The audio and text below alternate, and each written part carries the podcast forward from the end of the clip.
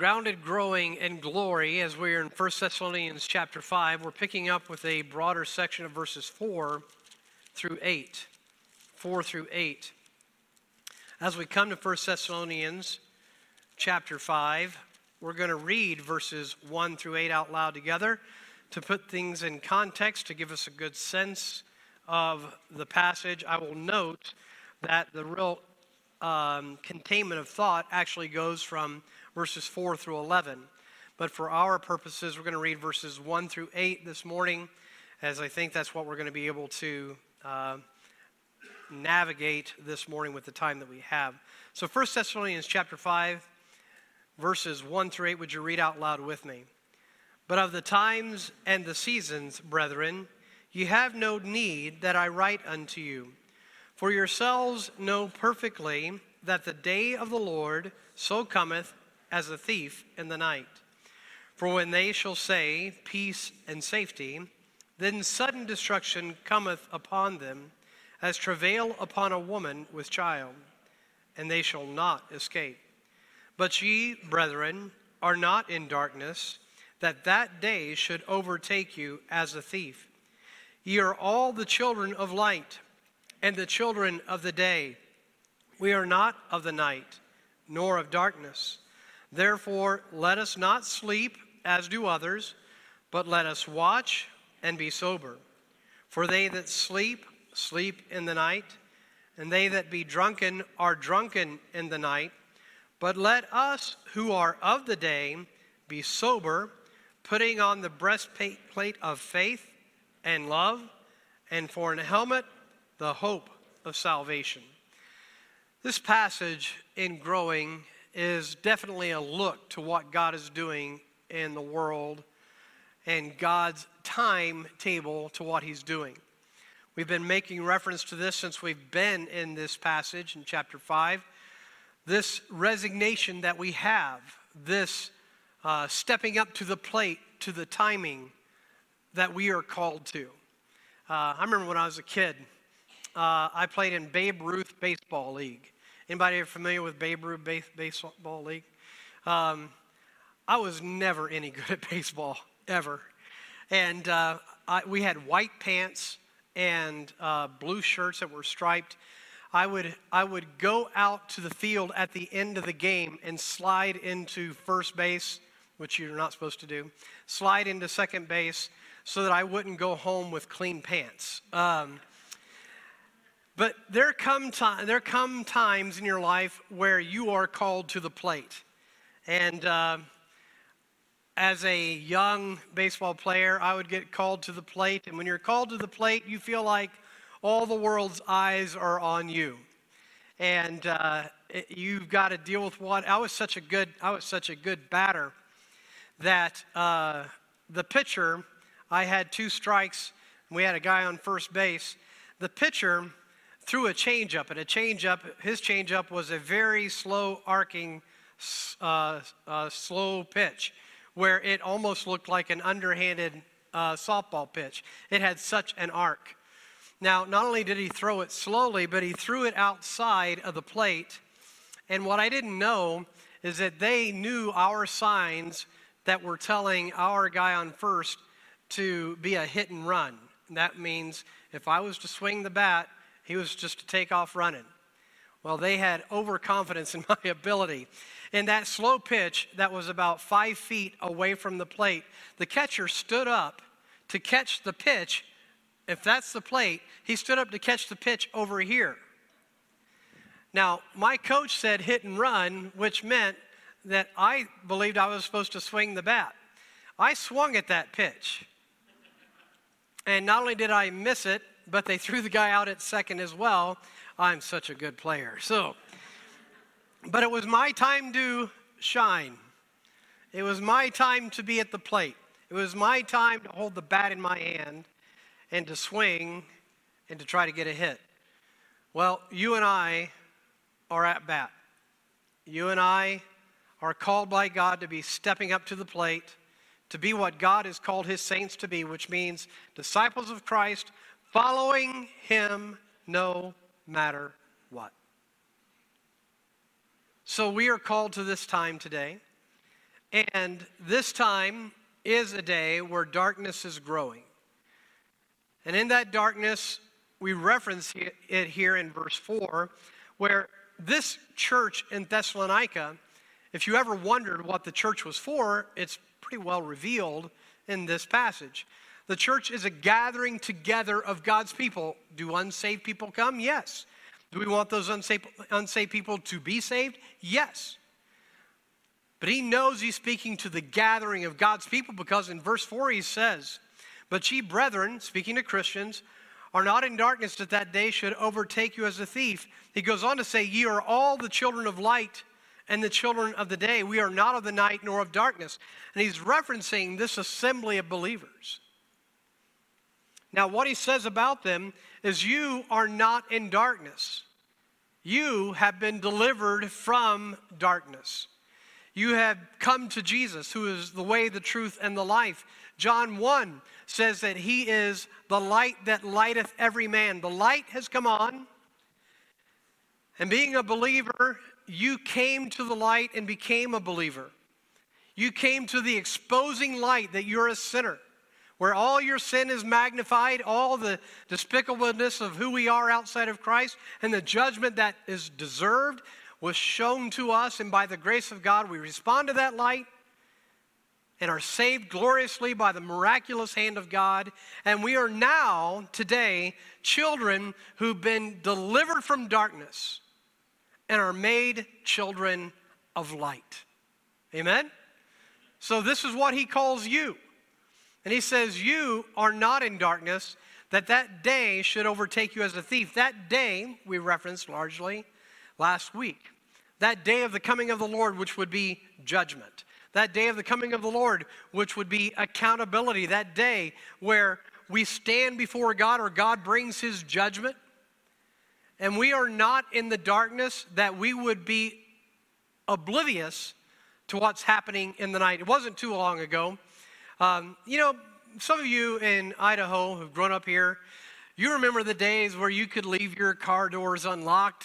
You remember where you left your front door unlocked. I hear people talking about this area where they used to walk between the fields between Meridian and Boise and have a shotgun on their shoulder, go hunting pheasant in the fields. Try that today, okay? A uh, little different day to day. But I remember stepping outside my house uh, not too long ago, and I stepped out. I don't know why. Uh, I don't know what was going on. It was it was one of those. It was one of those uh, unusual things where I woke up, and I'd gone downstairs, and and I don't know what led me to do it. It's like three in the morning, but I'm I'm outside three in the morning, and I I happen to notice a car across the street, directly across the street, and it wasn't in a parking spot. And so I kind of came to the end of my driveway, and it was unusual. I was looking at it, and um, it was two people who were breaking into my neighbor's car to steal stuff out of their car. And evidently, one of them was a lookout, which was not doing a very good job. Because uh, as I was standing there, they were looking around, and, and I had no, I didn't really didn't know what was going on. Uh, and then all of a sudden, they they noticed me, and this is what gave it away that they were up to no good. They noticed me and went, and, and, I, and I realized, oh, they're probably up to no good. Um, and then they both jumped in the car and they sped away. The idea is that bad things happen at night. And by the way, there's a whole lot of truth to this. Even in our lives, when we do bad things, many times bad things happen at night. It's the idea that eyes are closed to my behavior. I'm, I'm going to say this. I know it's just applicational, but it's worth hearing. Um, men, you know, when your wives are in bed, it's probably not a great idea just to stay up on the computer. Probably not a great idea. There are times when I've done that too, and I'm just saying, you know, there are more things that are coming into your life when you think that you're out of the eye of others. Darkness in this passage is that idea that things are happening that others aren't seeing. There's secrecy and hiding and, and not just mischievous, but sinful behavior. And he's saying in this verse 4 that you are not of the night, you are children of the day, so that that day of the Lord would not overtake you or come upon you by surprise. You are able to see what's coming. you're able to see the plan and the working of God's plan. And so you are not surprised by what's going on. And more than not being surprised, you have prepared. You have prepared. And speaking to this is certainly the gospel call. The gospel call is that everyone who knows that Jesus is coming Everyone who knows that there's a day where you're going to stand before the Lord that is appointed unto man once to die, but after this is a judgment. Everyone who knows that is called to prepare for that day. And as we said last week, there are many in the world who are saying peace and safety. I've got no worry over those issues. I've got no worry over those things. I don't believe in those things, so I'm not concerned about those things at all. I'm going to tell you, I, I don't. Nobody here is saying that any form of racism is a good thing at all. Uh, we would disavow any form of that. But I'm going to tell you the greatest issues of anybody's life is not going to be social justice. It's not going to be whether you got your welfare check or whether Bernie paid for your college. It's going to be whether your soul was ready to meet Jesus Christ. There are many days say, Hey, I, am really worried about this. I'm not worried about the day of the Lord. I'm going to tell you, if there was ever a time to preach about the day of the Lord, it's now. But we're not of the children of the night where we would be surprised at his coming. We have prepared ourselves, at least in this fashion. Every believer has had a moment in your life where you've turned to faith in Christ and asked him to be your Savior or called upon him to be your Lord, and you've said, I believe in you, I'm trusting my soul to your care. That preparation means that when the Lord comes back, we are not unprepared. There's, a, there's that positional calling and preparedness in Christ regarding salvation. But there's also that practical application of how you're living your life now, and we'll talk about that in a moment. But he goes on now in verse 5 and he says, You are all the children of light and the children of the day. We are not of the night nor of darkness. Now, let me ask you, is there any. Is there any ambigu- ambiguity in that passage? Is there any crossing over of the two?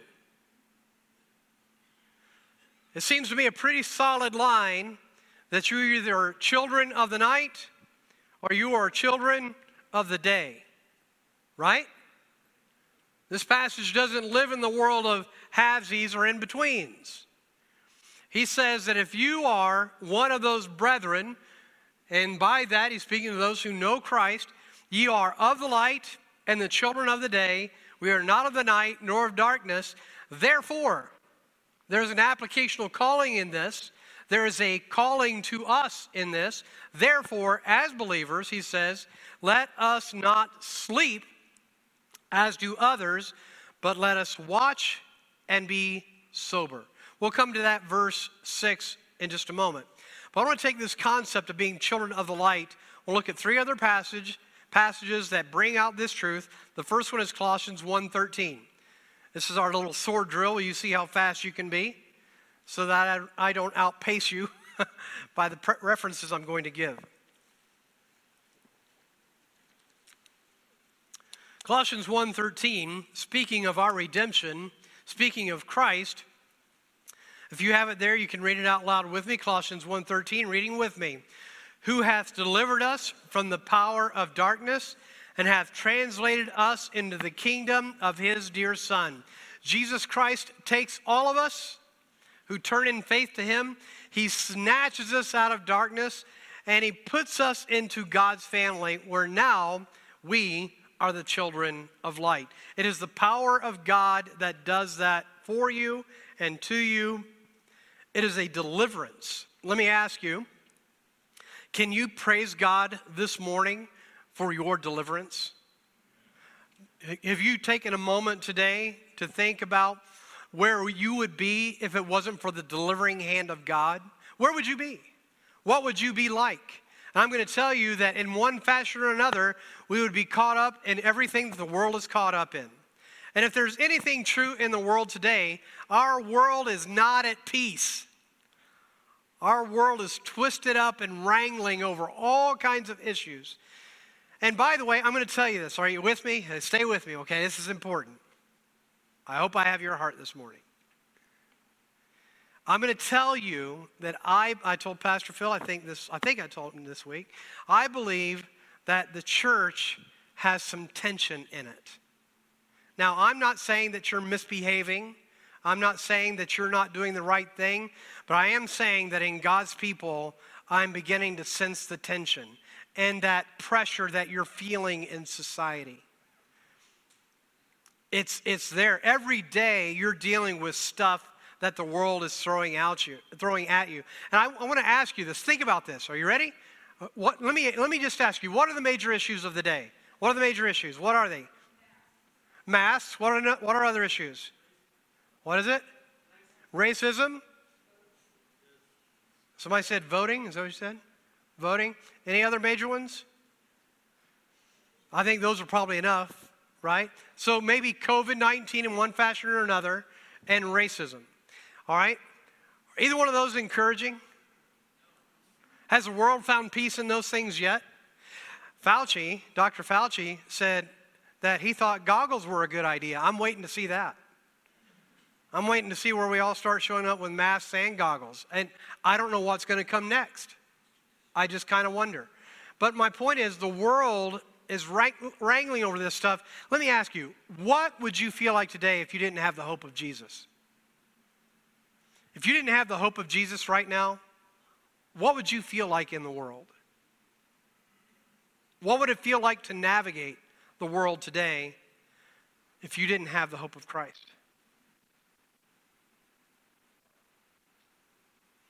Who hath translated us from the power of darkness, that delivered us from the power of darkness, and hath translated us into the kingdom of his dear Son. Second Peter chapter, first, excuse me, First Peter chapter 2. 1 Peter chapter 2. 1 Peter chapter 2, verses 9 and 10. Understand your position in Christ. It's interesting the language of 1 Peter because he talks about you as priests, those who are called to be priests before the Lord, to even make sacrifices unto him of praise. And there's more than we, would, than we can go into here, but so 1 Peter chapter 2, 1 Peter chapter 2, verses 9 and 10, I'll read it for us.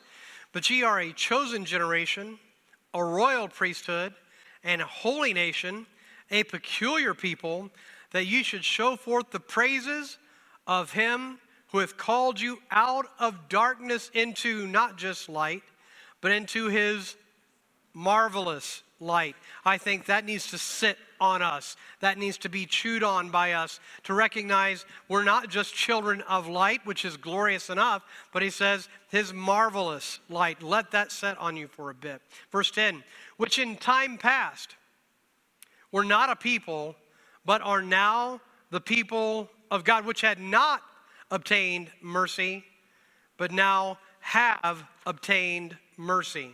We, as God's people, are the beneficiaries of the light of Jesus. And those benefits are many, but the benefits laid out in this last verse we were not a people, but now we are. We belong to somebody, and that somebody we belong to is God Himself. We are a people who were without mercy, but now mercy is abundantly resting on every believer's life. You are forever a testament and a testimony to the mercy of God. All of our redemptive days in eternity future, we will always be beneficiaries of the mercy of God. Amen? Always. Always. One moment in heaven, there's not one moment in heaven that we will ever have deserved to be there. But all who know him will be there because of the sufficiency of Christ's atoning work. Jesus, as we know, Jesus paid it all. So, we're a royal priesthood, a chosen people. We have been delivered out of darkness. The last one I'll reference in this concept is Romans 13, verses 11 through 14. Romans 13, verses 11 through 14.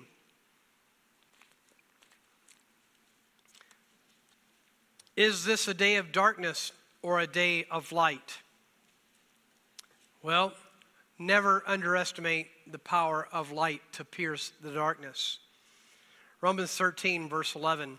And that, knowing the time, reference that we have here in 1 Thessalonians 5, and that knowing the time, that now it is high time to awake out of sleep. For now is our salvation nearer than when we believed. The night is far spent, the day is at hand. Let us therefore cast off the works of darkness and let us put on the armor of light. Let us walk honestly as in the day, not in rioting and drunkenness, not in chambering and wantonness, not in strife and envying, but put ye on the Lord Jesus Christ and make not provision for the flesh to fulfill the lust thereof. Why? Because you are a child of the day, a child of light. This is what God has called you to. Now, we're going to get to it, but you obviously read there in Romans 13 the alluding to the fact that because we are the children of light, that we should act like the children of light. We'll come to back, back to that later. But remember the passage. Tuck this away. That God has called you out of that, and now, uh, as it says here in verse, verse 11, now is our salvation nearer than we believed. Have you thought about that? The day of our deliverance, when we will experience the presence of God, is closer than the day that we believed. How long have you been a believer? I haven't done the math. Somebody can do the math. I was saved in 83. Young people, there were the 80s, long time ago. There are some here who know quite a bit more years than that. But it's been a long time in my life that I've known the Lord. And every day that the Lord tarries, our deliverance is one step closer. One day closer. The timing of this passage, the night is far spent, the day is at hand. Let's just make no mistake about the great importance of the gospel in this day, this day of an opportunity for people to be saved. If we come back to 1 Thessalonians 5, we're going to reference the darkness in verse 7. 1 Thessalonians 5 and verse 7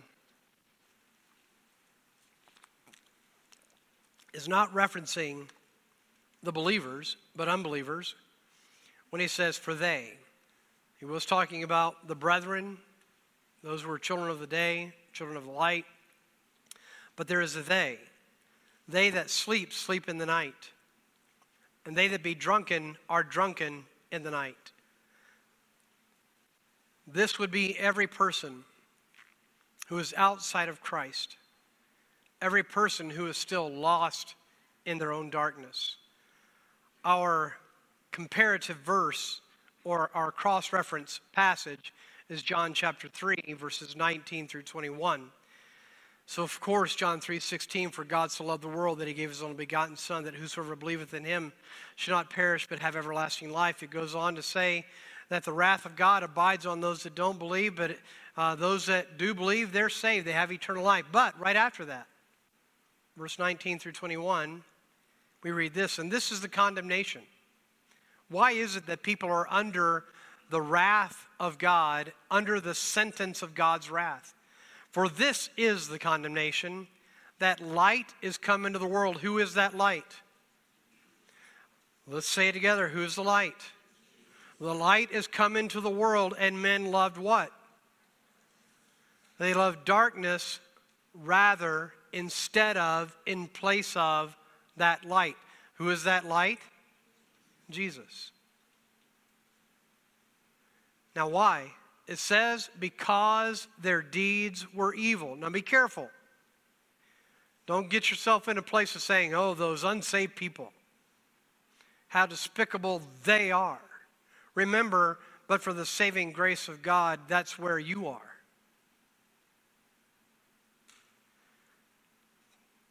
The intervening grace of God in your life drew you out pulled you out and rescued you from condemnation by the glorious light appearing in your life and your response to the person of Jesus. He goes on to say, For everyone that doeth evil hateth the light, neither cometh to the light, lest his deeds should be, anybody remember the passage, lest his deeds should be reproved, corrected. The idea is not only known, but corrected. That he that doeth truth cometh to the light, that his deeds may be manifest, that they are wrought in God. Now, you and I don't have any deeds that would, um, that would commend us to God's favor. But when we turn to Christ, our deeds begin to follow that decision. And all the good that's in the life of the believer isn't our own goodness, but the work of God in the believer's life. Now, I draw this passage out to say again, they that sleep, sleep in the night. And they that be drunken are drunken in the night. This John 3 passage says that they love darkness rather than light because their deeds were evil. Specifically, there are two admonitions of verse 7 that are noteworthy of those that are children of the darkness. And one is that they are asleep.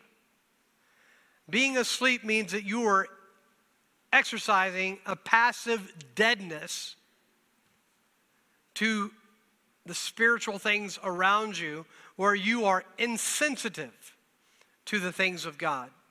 You're insensitive. The best illustration, some of you are tired right now, aren't you? Come on, stay with me. The insensitivity to being awakened is the alarm clock that goes off and you don't hear it. Any got, anybody got brothers or sisters or moms or dads where the alarm clock goes off and they don't hear it? Or, or, oh, somebody's going off. There, see, your alarm just went off to wake you up. Who, is it mine? No, okay. All right. So your alarm goes off, and some of you don't hear it at all. Others of you react quite adamantly to the alarm with what kind of reaction? You potentially hit it with a hammer or whatever else. And you, you hit that snooze button, and you're basically saying this go away, don't bother me. It's insensitive to the time of being awakened. See, when you went to bed, you were in your right mind. You knew what time you wanted to get up. You had all kinds of willpower to do so. But when that alarm went off, your flesh was agitated, and you said, Your flesh said, I don't wanna. I don't wanna. So being asleep is being insensitive or desensitized to what you should be paying attention to. It is how some people die in house fires. They don't know what's going on around them. It's how some people are robbed, according to our passage. The thief breaks in. They had no idea, no awareness, and no sensitivity towards it. Not being spiritually sensitive to the day at hand. The day at hand is the day of God's salvation and the coming day of God's judgment. If ever the world needed to be sensitive and aware of this message, it's our call as believers to help them become aware, just like someone helped us. So they that sleep, sleep in the night, and they that be drunken are drunken in the night. What's, that, what's that a reference to? It's a reference to the hedonism of the unbeliever. The idea that I am going to pursue my desires, whatever they are. I think drunkenness is chosen in particular because there's pleasure in drinking. There's a taking away of the feel of the stain of curse for a moment, but it always has hooks. It always has addiction. It always says, come again. And it always takes away your senses. And the Bible challenges believers to have no part of it. The only admonitions that you have for taking wine or strong drink in the Bible is when you are seriously ill. It was used as a medicinal purpose. That was the admonition to take it. Why? Because it desensitizes you, it takes away your inhibitions. and it becomes a metaphor in this passage for the pursuit of my fleshly desires. Let me ask you do you think there are many Christians who are distracted by pleasures today? Do you think that's a major influence in believers' lives? The getting of what there is to get in life today, to, to getting stuff and to being caught up in the world? Is it a temptation for believers? Well, this passage is saying that those who are in the darkness, this is where they live. They are children of the darkness, therefore, they are insensitive and sleeping through the alarm going off. Now, by the way, the danger of that is the more you sleep through an alarm, the more you become desensitized to it. I used to live on campus at Maranatha Baptist University, and the boys' dormitory, I don't know if I ever told you this, Jonathan, you'll experience it when you go there. But the boys' dormitory, right behind it, is a railroad track. And at crazy hours of the night, the railroad or the trains would go down the track behind the ladies' dorms, too, right? So you got used to sleeping through the trains going by. And somehow your body and your mind said, I'm used to hearing that. And you became desensitized to it. There is a danger for the lost around us to be so insensitive to not hearing the gospel that they harden themselves to the call of God and are turned over in judgment, as Romans 1 says, where they are given over to something specifically. They're given over to hedonism. They're given over to the provision of their flesh. So much so is this true today that we have people that don't care about the things of God and have taken up different battle cries of society, and those are the passions that are driving them. Matter of fact, Black Lives Matter and Antifa are both now claiming what is known as a, um, uh, a black or uh, um, African American phrase, which is woke. How many of you are familiar with the word woke? How many of you say, I'm not sure, raise your hand, I'm not sure what woke is? Okay, woke is an African American phrase that has the idea of being alive or awakened to social injustice and racism. Okay, that's the battle cry social injustice and racism. Now, by the way, to be sure, we would not want to stand with anything that was socially unjust. Can you say amen to that? Is that true? Okay. We would not want to stand with any form of racism. Is that true? You better say it louder so you can be heard. Uh, do you want to sta- do you stand against all forms of racism? Yes. Okay, thank you. But those platforms by Black Lives Matter and by Antifa that group, representing that group, yesterday, as early as yesterday, in Portland, are burning the flag and they're burning Bibles. Hello? They're burning flags and they're burning Bibles.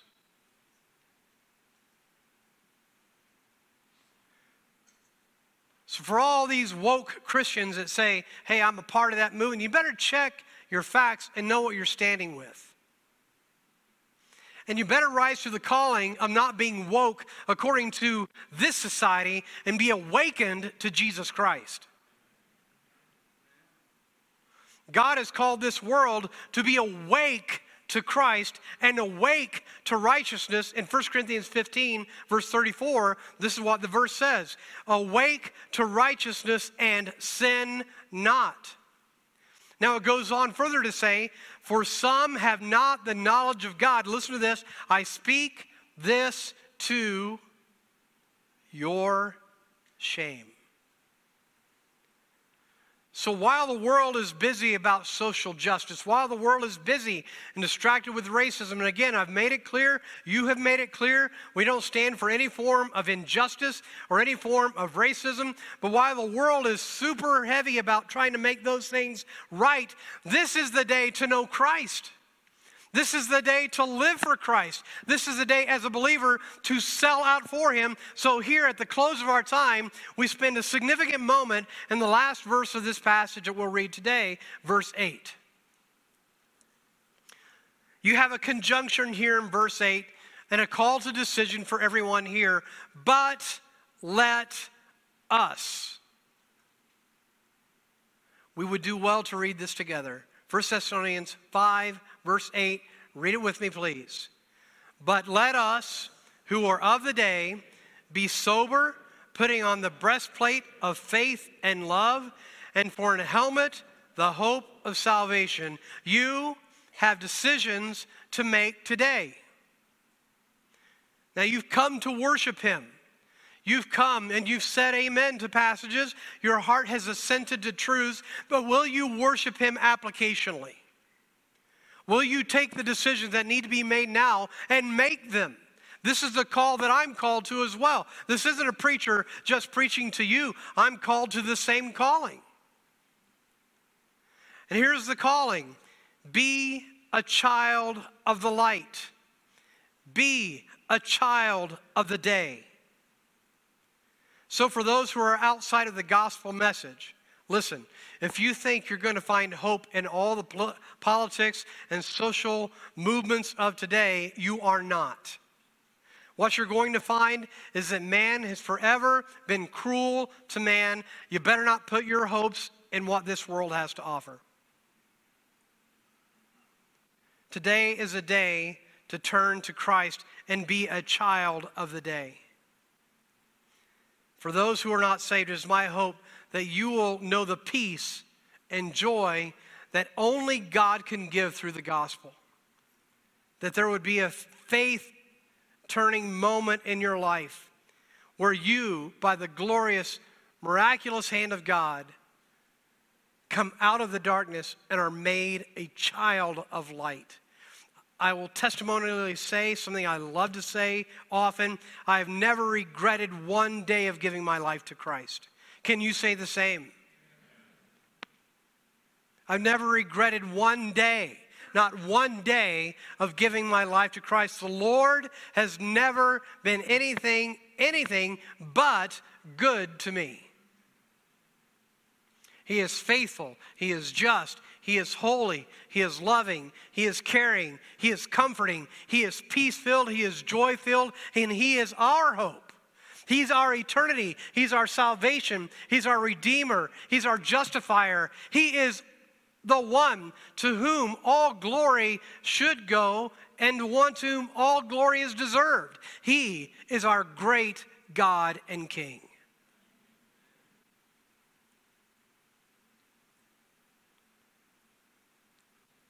if you are a child of darkness or you have not come to Christ, come to Christ. Awake to righteousness. Be a child of the light. Secondly, be sober. But let us who are of the day be sober. Sober has with it two concepts and the first of which it comes from the word in the Greek that has sobriety. It means to not have your senses desensitized. But the word's an interesting word because it also conveys with the idea having your senses for a purpose. The senses for a purpose are that you might watch with clarity that you might be paying attention to what you're supposed to be paying attention to. So, sobriety is keeping yourself spiritually from hitting the drunken bottle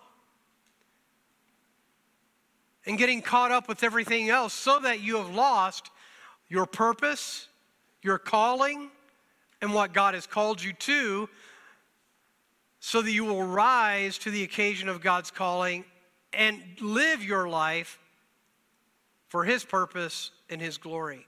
It is, again, this concept that we've heard since the beginning of this passage sobriety, a clarity of looking and watching for. Specifically, the context of the passage, looking for Christ. Be sober. It goes on to say to put on these things the breastplate of faith and love. Believer, listen, I've told you already that, eh, you know, maybe I'm wrong, okay? Maybe I'm wrong. I'm just, one of me and there's one of you, and we, we got to sort this out. But I'm telling you that what I sense today, more and more in believers, I'm sensing um, a strain and not necessarily in your relationship with each other, but I'm sensing that, that tension in God's people. And we've got some decisions to make. Are you a child of the day or not? Hello? Are you a child of the day or not? And if you're a child of the day, respond to the alarm clock and be a child of the day. Don't let yourself become desensitized to the things of God. Specifically, he calls us to two things that should ever and always be a part of the believer's life that change your disposition in navigating this world faith and love. They live together. You have been called to be a child of faith. Do not leave this place today wrought over what you read on Facebook. By the way, don't you have the sense that you probably should believe less what you read on Facebook? And yet, I, I get it. I get it. You are being watchful. And, and so you're paying attention. That's, that's a good thing. But in your paying attention, don't lose faith. And you're paying attention, don't lose faith that God's got things under control and God's got a plan for your life.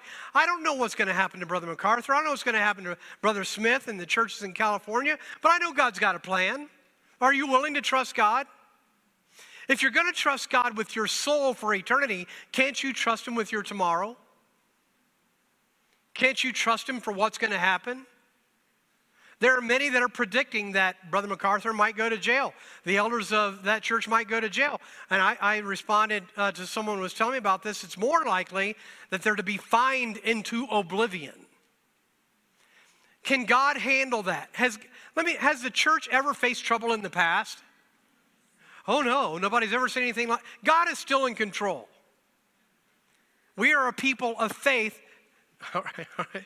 This is kind of bold, and I don't mean to be so rude. We're, we are people of faith, now act like it. Amen? Amen. We are people of faith, now act like it. Now act like it.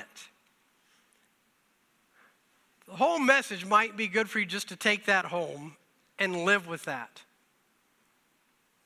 We're people of faith because we're children of the day, children of the night, of the light. Now act like it. Secondly, you are children of the day and of the light and we never lose the concept of love. Hello.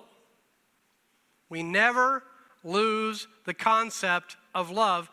Now, love is not somehow uh, only for one group and not the other. As a matter of fact, it says faith and love generically, meaning this love is not just for believers who agree with you.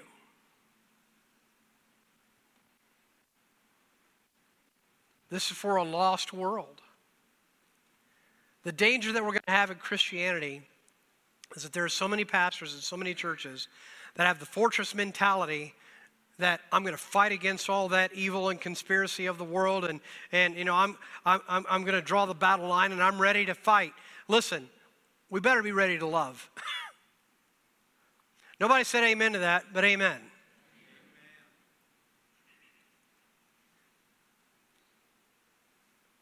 This is what we're going to be called to.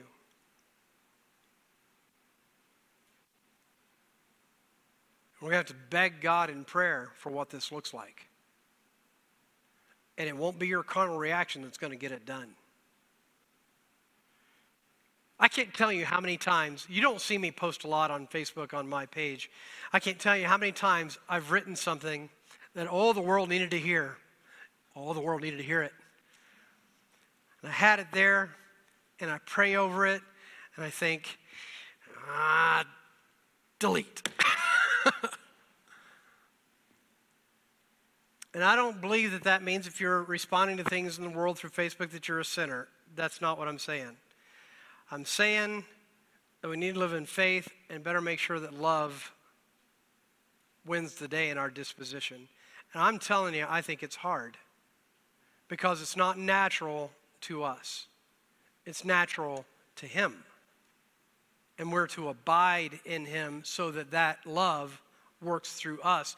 I'm just saying, listen, Christians are becoming more angry. Christians are becoming more kind of getting their dukes up kind of thing. We really need a lot of prayer on this, right?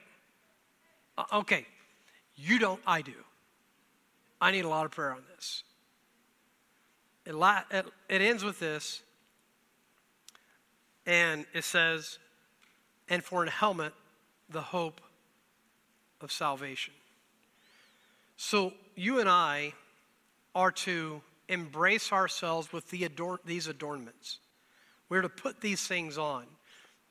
We put on the breastplate of faith and love, and for a helmet, the hope of salvation. I'm going to tell you, it's just my musing. I'm going to tell you why I think the order is this way. The breastplate is that which covers your heart, okay?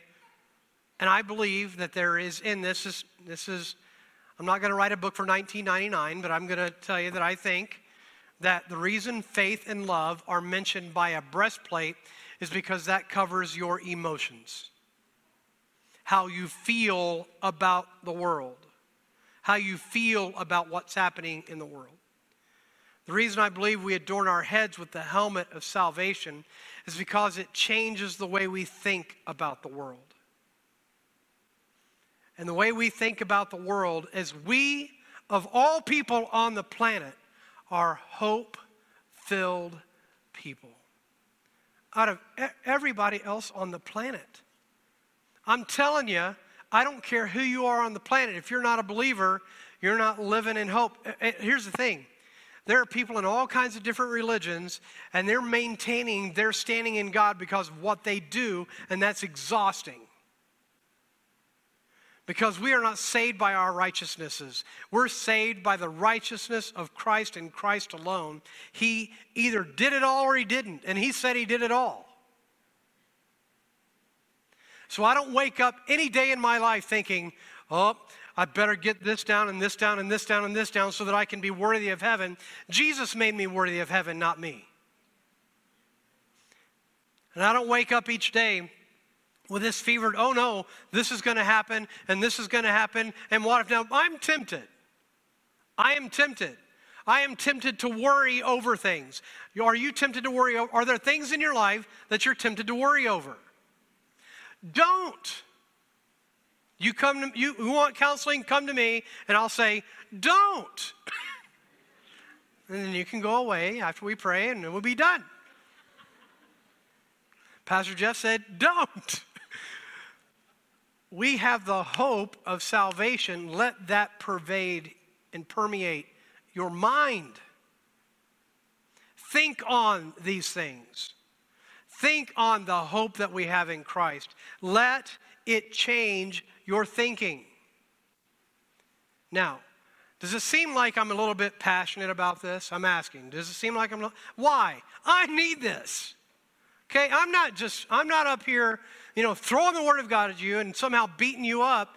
I need the working of the Word of God on my life just like you do. You pray for me, I'll pray for you. But so let us live as the children of light with the high calling of God that we have in Christ Jesus. And may He, as Monty said when we began, may He be glorified whatever He does whether it's cancer, whether it's coronavirus, whether it's a car wreck, you notice how all those were alliterated? Uh, so that was for free. we are children of hope.